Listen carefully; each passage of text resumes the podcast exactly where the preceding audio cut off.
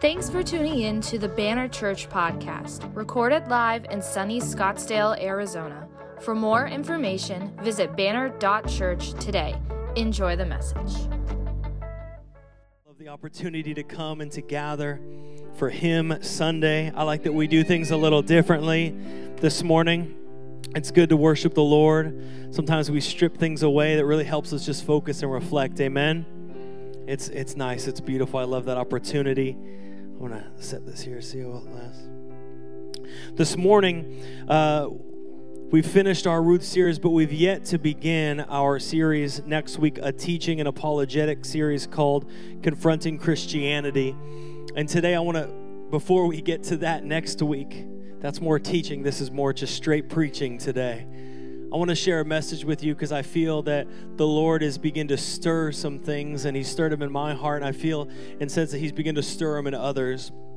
And it's something that I've been looking at and questioning as we've been in this season, an exciting season and a God move season, but also a very unique season as a church, not only a church individually as Banner Church, but I would say a church in this nation, uh, the church in America.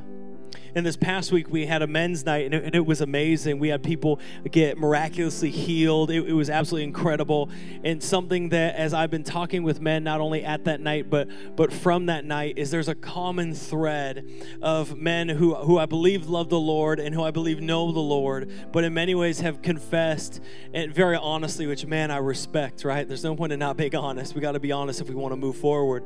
Is just saying, hey, you know what? I I know Jesus, but I feel like I'm going through the motions. I know Jesus, but I just feel like I'm going through the motions. Like there was a time when I, I, when I was newly saved. Do you guys remember that time? For those of you who found Jesus, right?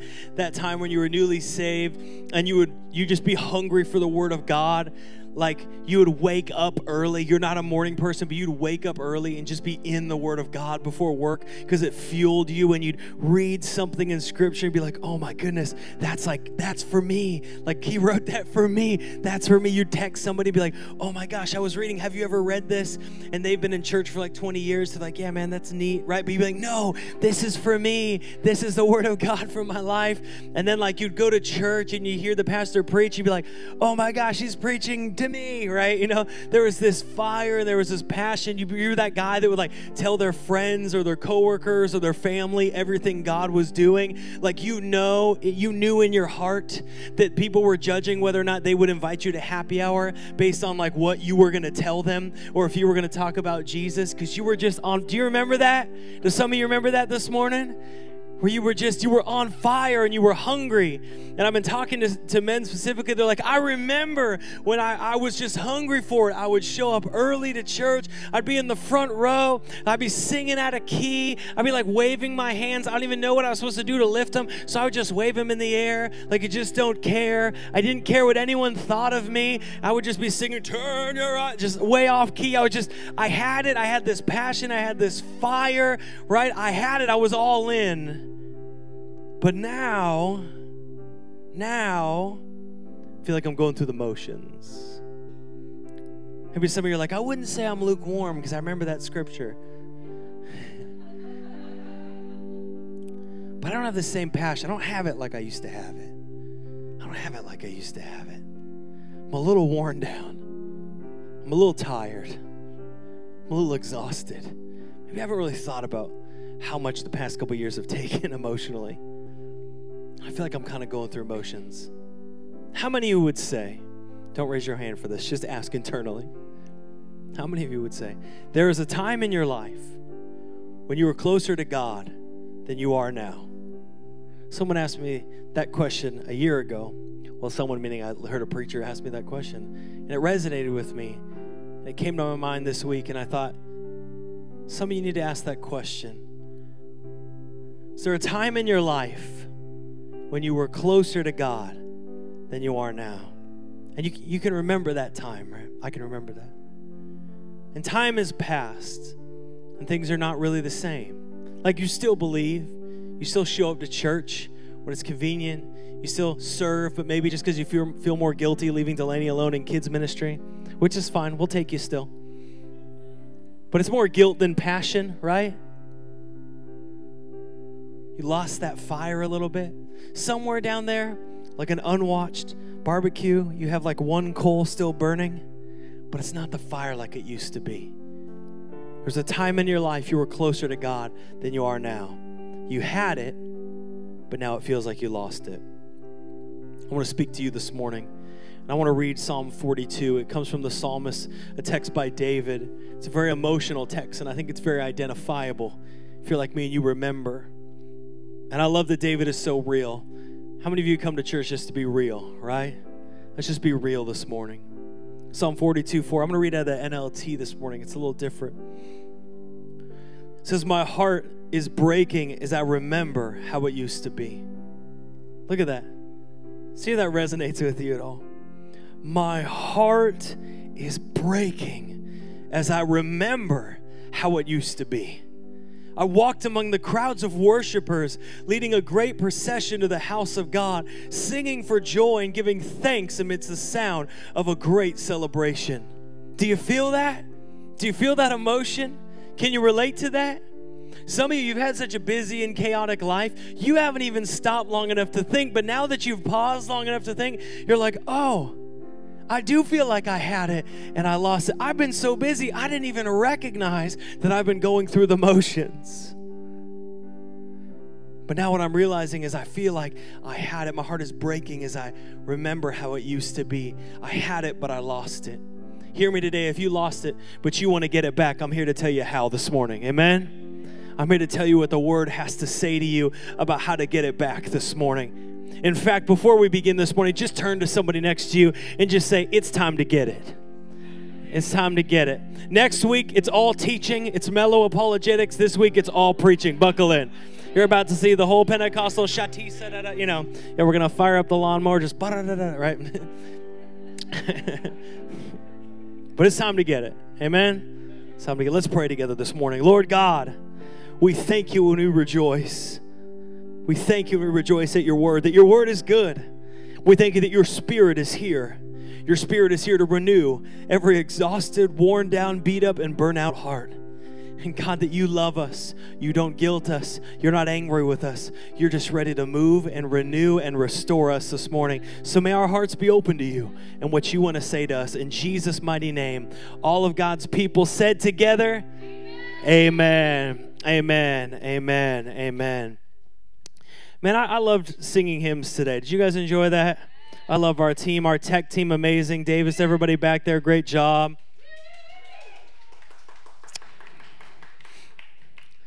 Uh, for those of you who haven't met, my name is Josh. I'm the lead pastor here at Banner Church. Thank you. Uh, man, I, am excited about what God is doing. It's crazy. We've been reflecting on being here for six years. It's been wild. We're about to have our third kid. Been here for six years.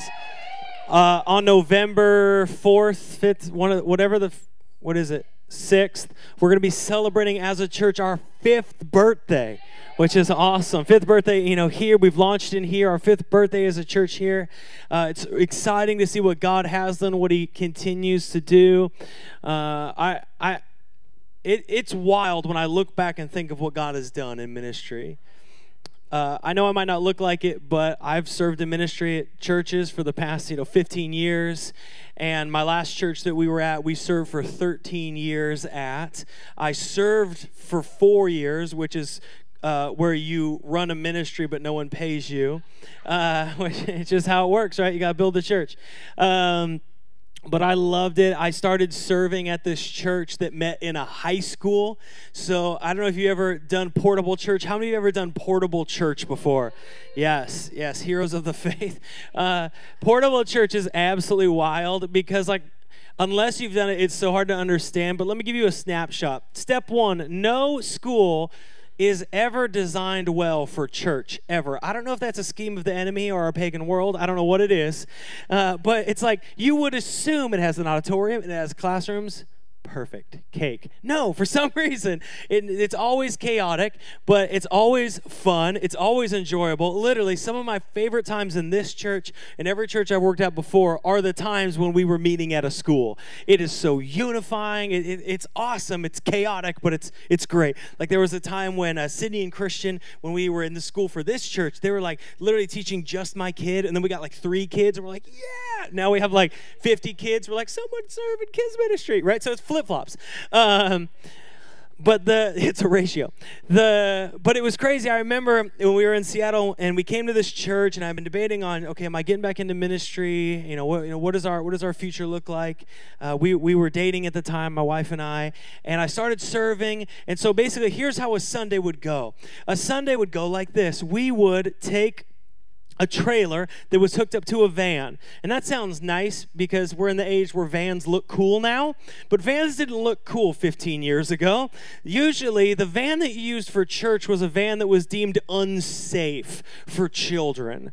And so they would give those to churches because they wanted a tax write off, and then you would stake the success of your Sunday on whether that van would run or not. And so, what you do is a really brief session of prayer and fasting on the way to get the van, hoping that the mice had not chewed through the wires again or that someone hadn't let a raccoon in. One of those two things was bound to happen. It was tomato or tomato. And so the guys would go and they would get this trailer early in the morning and they were like so faithful. They would bring it and on the on the, on the back of the van was a big trailer full of these carts and you would roll these carts out in Seattle in the rain and you would push them into their areas and then you'd have to set up an entire church. So everything like like this but even more. You'd have to set up huge screens, everything. Every everybody set up. If you went to that church, you were on the launch team, right? Everybody set up.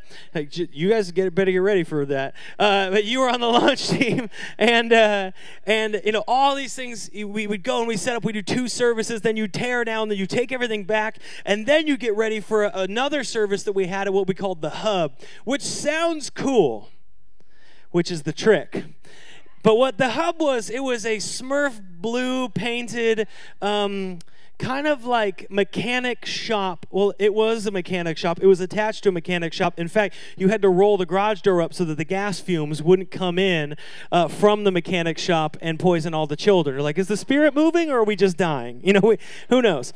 And so we would go and we do that service, and then we would, you know, we just all week we, we would just be doing stuff and we had this fire, we had this passion, and it's weird when I think about it because we didn't have any of this. Like I would have cried for something like this. Even when we launched this church, it's like we didn't. We, when you don't have any of this, right? You don't have the the sound system. It's like some guy brings the sound system. That's how we launched this church with a guy who brought the sound system for us, right? Uh, you don't really have screens unless the school has it. You don't have spaces. You got to make space, right? It's a ton of stuff. So we didn't have all the stuff, but I remember so distinctly as we were launching this church church and my wife and I were investing into this church is that we didn't have all of this, but we had it. We served, everyone just served with this passion. Everyone just worshiped like they were on fire, right?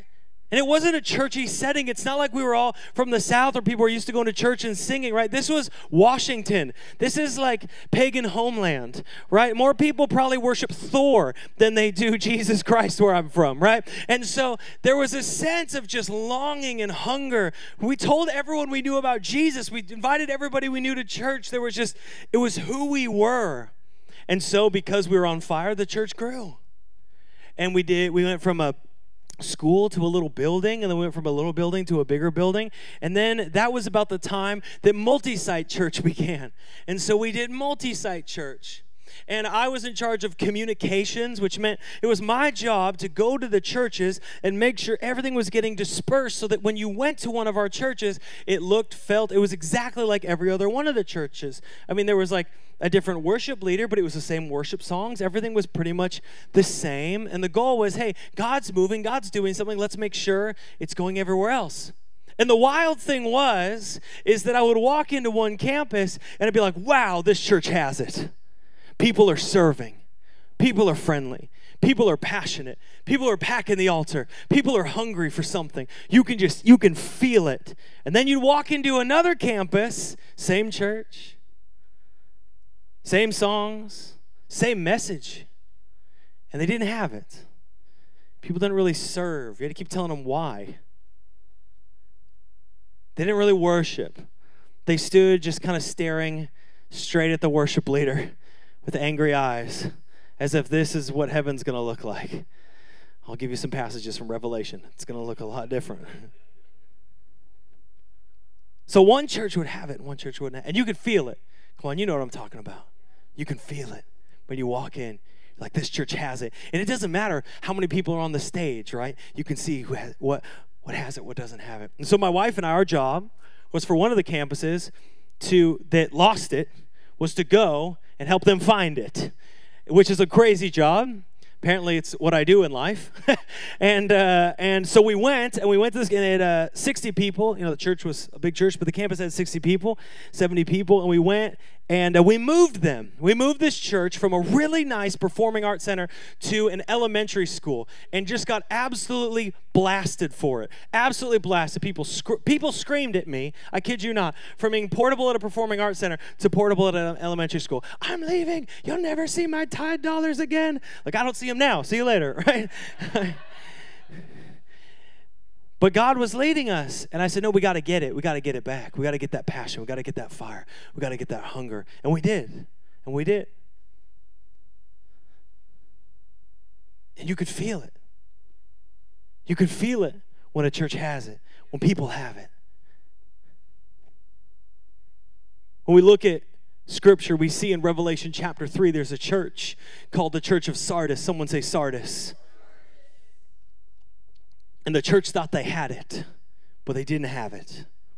So if you got your Bible, open with me to Revelation chapter 3, verse 1. Revelation chapter 3. It says this.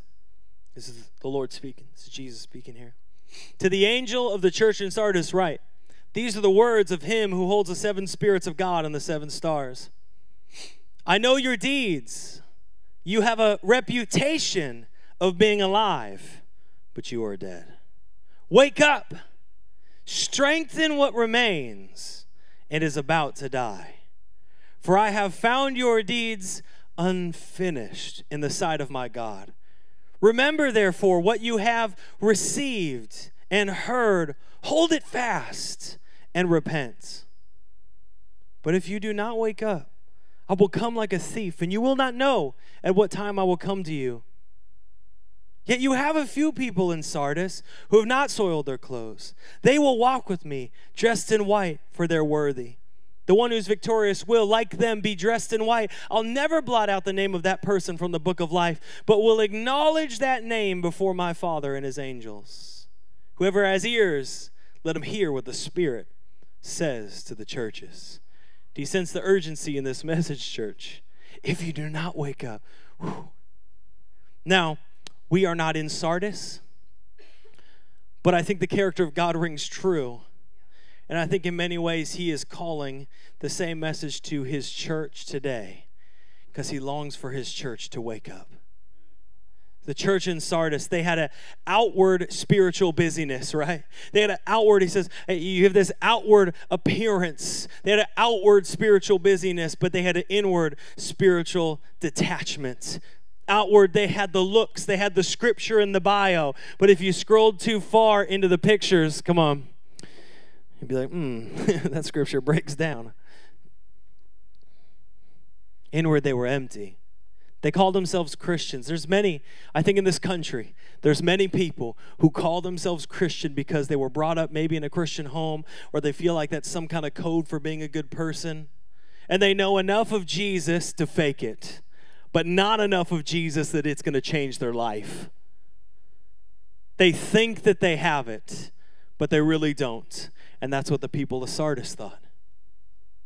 Now, Sardis is a city that, that would be in modern day Turkey. It was once the capital of the Lydian Empire, which was a really grand, wealthy empire. It was one of the places uh, that, that they figure coined money was invented. So you got to be pretty wealthy to invent money as your main thing, right? So a very wealthy city, a very well to do city. And it was a very strong city. It was surrounded by sheer cliffs. In fact, one of the historians, Polybius, said it, it was the strongest spot in the world. And on top of the cliff was an acropolis that sat 1,700 feet up. And it was such a great uh, setup strategically that it had never been conquered. So let me show you a couple photos. One of them is a rendering. This is what it would have looked like uh, today or sorry, uh, back then. That's what it would look like back then. Copyright and all. Back then, that's what it would have looked like uh, in an artist rendering. You can see. Can you guys see the cliffs there? You see the the wall going up, and at the very top, it points up. There's an acropolis that sits on the top of that hill. Okay. Then the next photo. This is kind of what it looks like now. You see the same shape of the hill. Everyone with me? Same shape of the hill. It lo- looks beautiful. Honestly, it looks gorgeous uh, but no massive city. They're just now unearthing layers and layers and layers and layers of this city. And so Sardis was besieged, never con- conquered, and its inhabitants were historically known to be secure, to be comfortable, to be wealthy, and complacent. And in history, there's a story of when the army of Cyrus comes to this city that has been besieged but never conquered, and the people think, well, we're fine. Like, we've been besieged, never conquered, right? It's kind of like when you were a kid and you did stuff and eventually you just felt invincible. Like, I'm going to keep jumping off this, and if I never get hurt, I'm invincible. And then one time you jump too far, right? This is the people of Sardis, right? They're like, we're fine. And so what happens is the army, uh, uh, Cyrus's army is camped out outside, and his soldiers are watching the Acropolis, 1,700 feet up. And what they see one night is one of the guards loses his helmet over the wall of the Acropolis and down 1,700 feet, which is a major loss. and you're going to get in trouble. And he was probably asleep, which means he might die.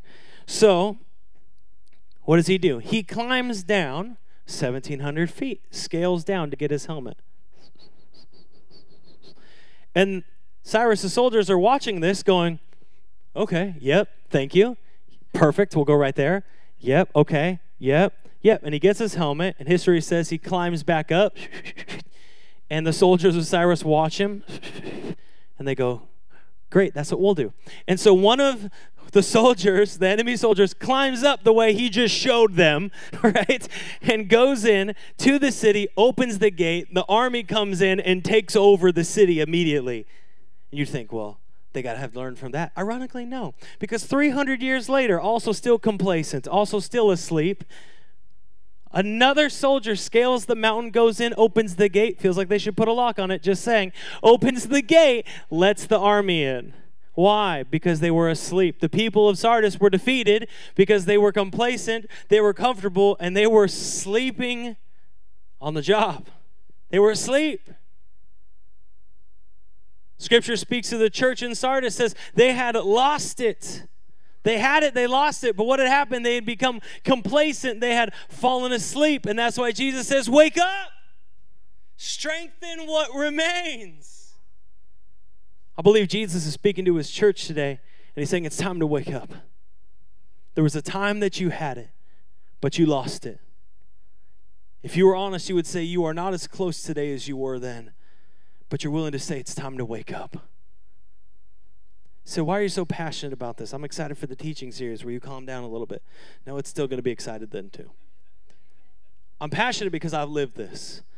I've had this in my own life, just an indescribable passion for Jesus, a fire for Jesus. Man, when we came to Arizona, it was not easy to, to say the least of the least not easy but when we came i had such a passion when we left you know my last day in my house uh, my my living room was you know way it was like not even as big as this whole stage. And we gathered with like 25 of my friends, and we had our guitars, and we were just worshiping God and singing. Some of you guys were there, and you've moved down since that. And we were just like crying out to God, crying out to the Lord, hungry for God, hungry for His Word, reading and fasting and praying. And we came down, and things were really hard, harder than advertised. And uh, and we came down and we were just in it. And I remember being like, "Listen, that's okay because uh, we are just we're on fire for the Lord, and I want to live a life that's only explainable by the Holy Spirit. That's my whole mission. Is I want to live a life that when my kids look back on my life, they either have to leave out huge chunks of my human existence, or they have to say, "Yes, that was God," like undeniably so. So we're like, "Let's go for it." And we were on fire. My wife, she would like meet people like in Target. I remember there was this one day where there was a woman in Target and you're like her kids were freaking out and you picked up her kids and you were like holding her kids and praying with her and interceding over her life and leading her to Jesus. And I remember thinking like this is crazy, right? We're just on fire. And I remember I'd go to the store, I'd go I still have all these friendships around here with all people in our in areas with doesn't matter what business because I would just go in there and I would share life and love and passion and I just felt like man if the Holy Spirit was upon me, you couldn't help but be near me and just have the Holy Spirit do something in your life. I just felt like I had it, and I had it, and I had it, and I had it, and I had it, and I had it, and I lost it. And it was right about the time when we started meeting again from COVID, or after, you know, we could start meeting to COVID. And I kind of had this thought where I was like, man, I've powered through. but I'm exhausted. Anyone feel like that? Like, man, I made it work, but it didn't work, right? It's like it didn't work for me. I was making it work. We had mission, vision. God did amazing things. I don't regret that, but I was just tired. I, I was frustrated. I remember there was a, there was one week I had someone uh, call us up, say they're leaving the church because we didn't call them quick enough uh, when when COVID hit, and I was like, yeah, but we had we adopted a child that day. I couldn't call you, and they're like, well, that's just not enough for me. I need a pastor who's going to pastor me. And I said, okay, all right. You guys say, wow, like that doesn't happen all the time, but I love that you don't think that happens all the time. I love you guys because you're amazing. And you're, you, uh, that's why I love this church because you wouldn't do that. Uh, but I just remember being overwhelmed in that space and being like, oh my gosh, everything's crazy. And what I did is I just kind of powered through. Where my power through people at? You know what I'm talking about? You're like, you know what? If I can get it, I'm going to get it till I die. and what I realized is that I was putting in the work, but that fire had faded. I was going through the motions, but the mission had begun to disappear from my daily life. Not from my spoken Christianese life, right? Like I, I, read scripture, but to feed others. I prayed, but for others. But not to feed myself like I used to. Not me and Jesus. And I was like, man, I had this moment where I stepped back and I was like, man, Jesus, I'm your employee, I'm not your friend. Not that he did anything, but that I had changed that. I had gone through the motions, but I had let that fire die down. And I say that because I want you to hear the things I'm saying in this sermon, not as an attack on where you are right now, but as an encouragement that God can light the fire in your spirit again. That if you've had it and you've lost it, the Holy Spirit can bring it back today. That's why I'm passionate. That's why I'm on fire because I believe the church needs to wake up. Some of you, you're just now waking up and like, wow, yeah, I have built a bubble in my life. My life is about me and my little circle going through our motions and being about us. That's what it's about right now. I had it, but I've lost it. Can I just can I be honest with you this morning? I want to be honest with you because I love you. I love this church. I love all of you. You are a blessing from God. If you've lost it, you can't stay there. It's dangerous. You got to get it back. So, what do you do when you had it, but you feel like you lost it? I'll give you three things from Revelation 3. Bet you never thought there was an encouraging message in Revelation, but there's a bunch of them. There's a bunch of them. There's a bunch of them. Here it is. First thing, remember it. Look to your neighbor, say, remember it.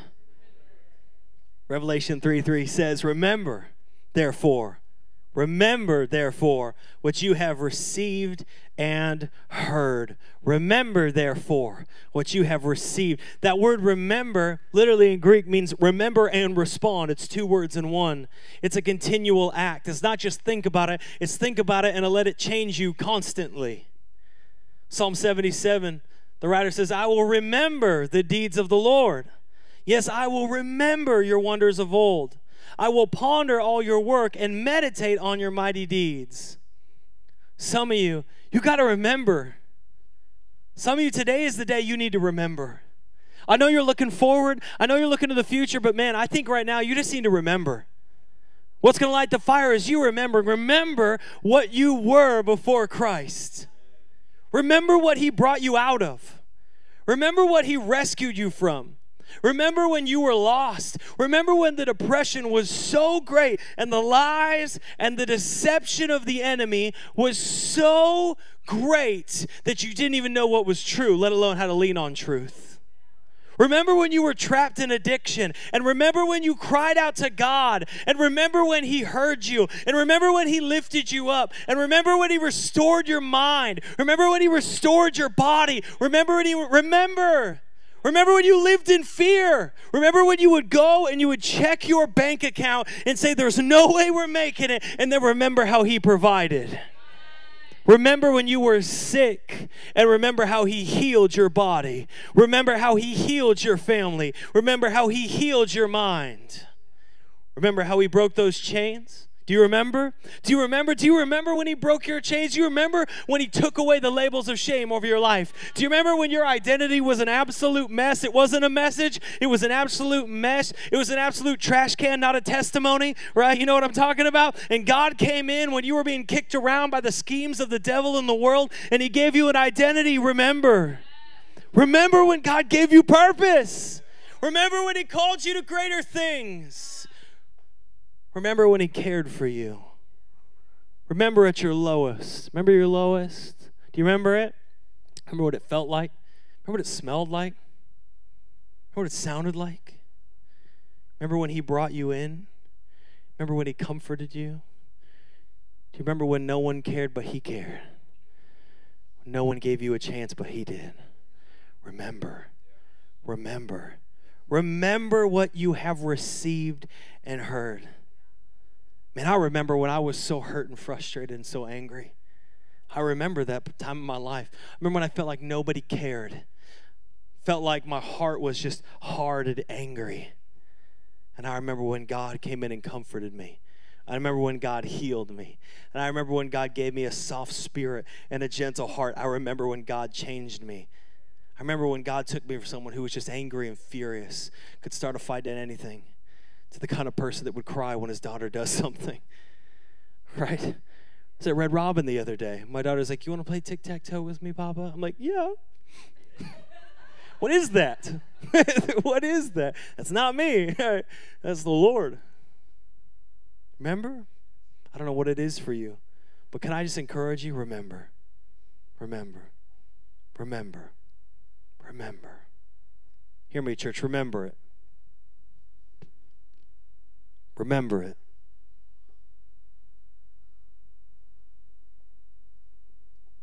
Not only remember it, finish it. Finish it. Revelations 3 2, he says, Wake up, strengthen what remains and is about to die. For I found your deeds unfinished in the sight of my God.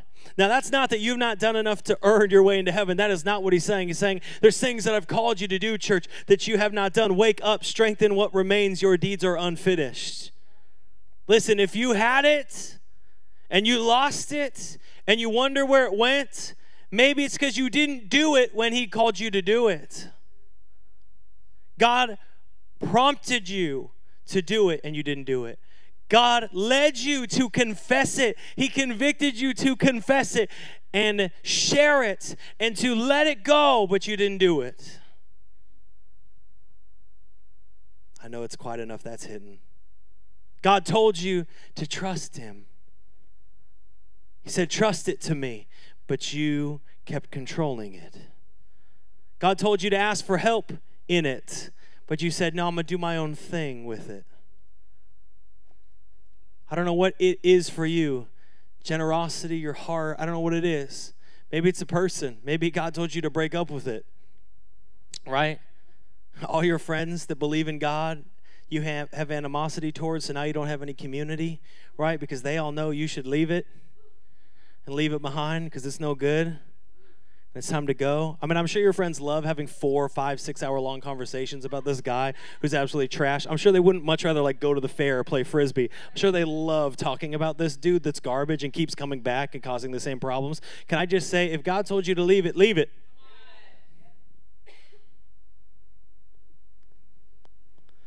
God told you to be generous with it, be generous with it.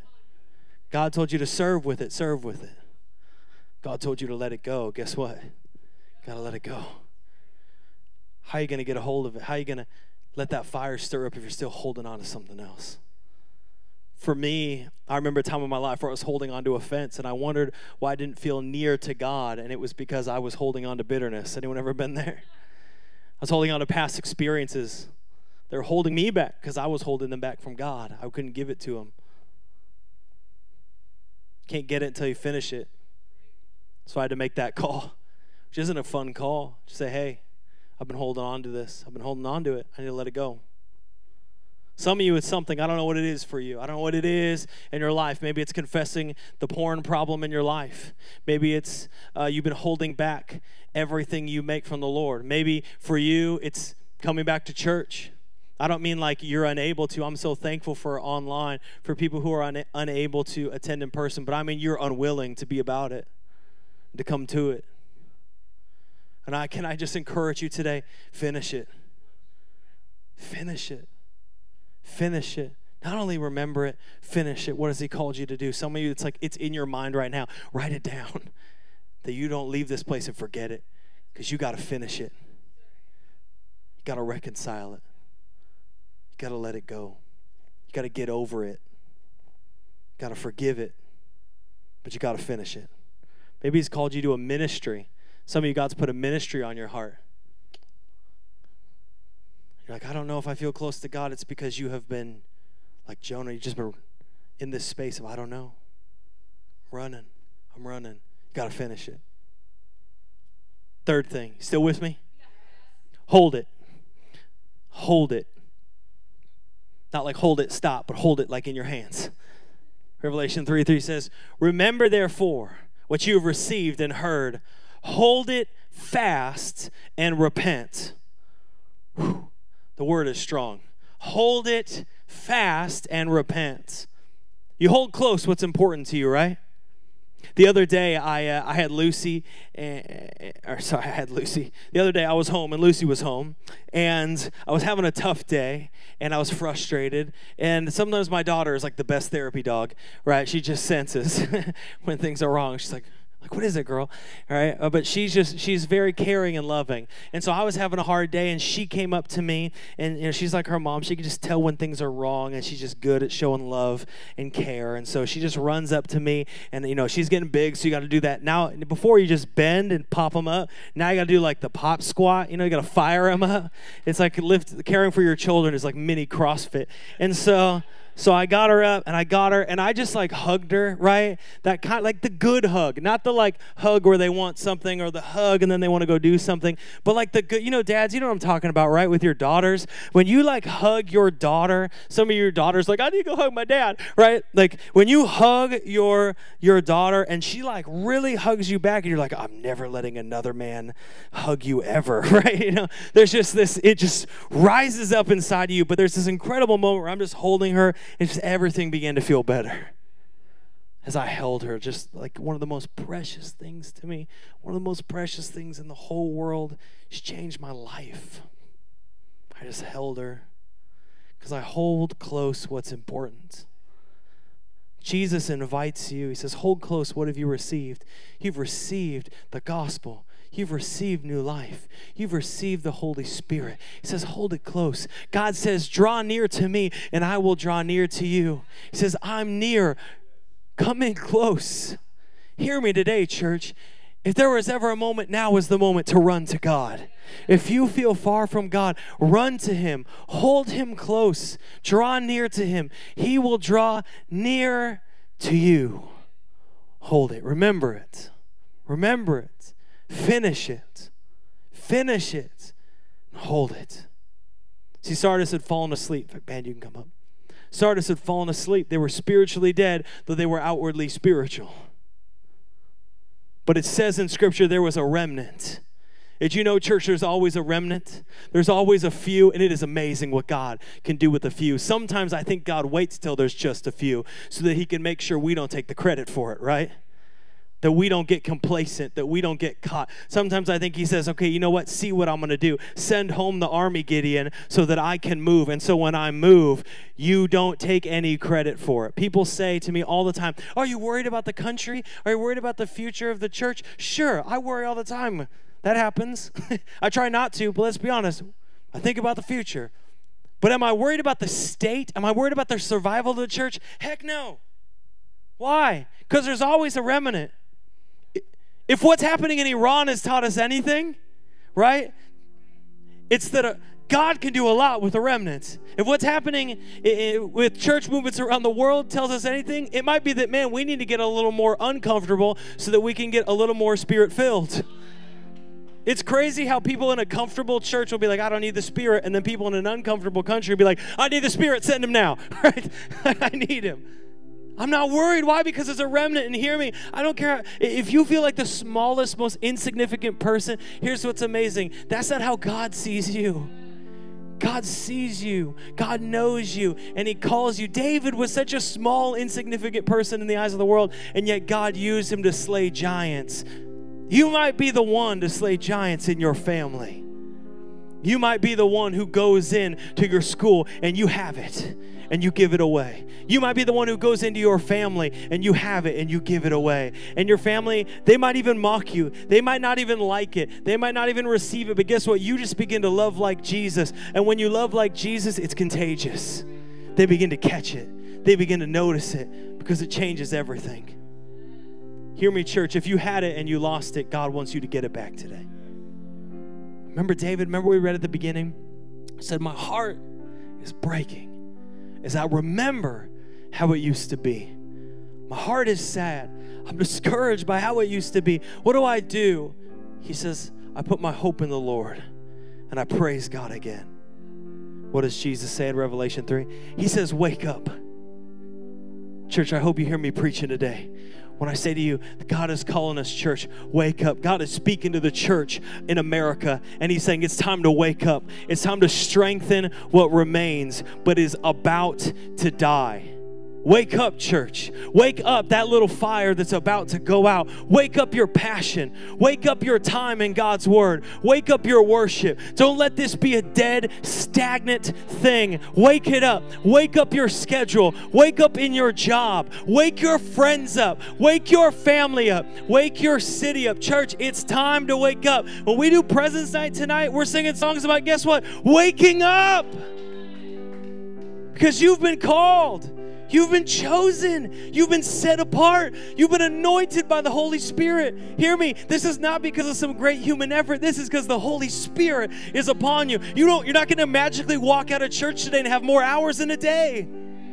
You're not going to walk out of church today and all of a sudden forget everything that's happened in your past and all of your exhaustion. It's like, well, I guess I don't care about that anymore. No, it's because the Holy Spirit wants to move upon your life today and to restore you and to renew you. You know the Holy Spirit, right? That you did not receive a spirit of fear, but you received the spirit that rose Christ Jesus from the grave, that that Holy Spirit is upon you, that he's anointed you to preach good news, that he's anointed you to bring life to the dead, he's anointed you to heal the sick, he's anointed you to bring hope to the hopeless and Jesus is saying, "Wake up, church. Wake up."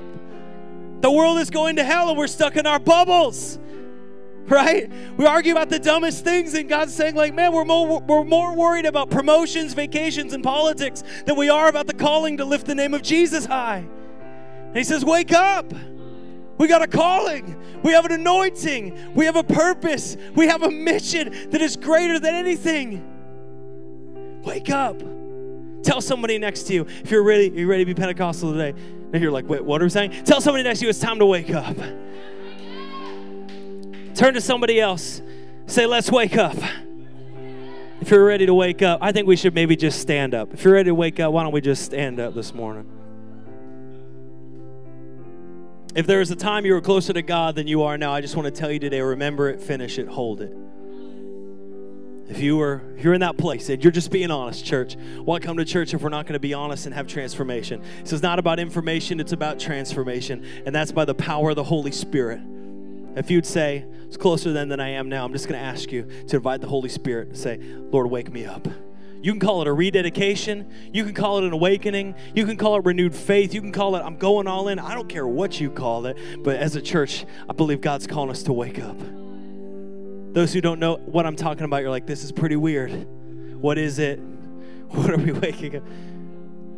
Man, I just need you to know today that when you've been changed by Jesus Christ, you can't stay the same. That's why we want to wake it up. Because when you've been forgiven and healed, you can't go back. Jesus, the Son of God, who is without sin, died in our place so that we would be forgiven. And that when we call on his name, we are made brand new. We don't want to go back to how it was. We want to step into where God's calling us. But if you're here today and you're saying, Holy Spirit, would you wake it up within me today? I want to pray for you. Normally we do eyes closed, head bowed, but today we're doing, we're all in it together.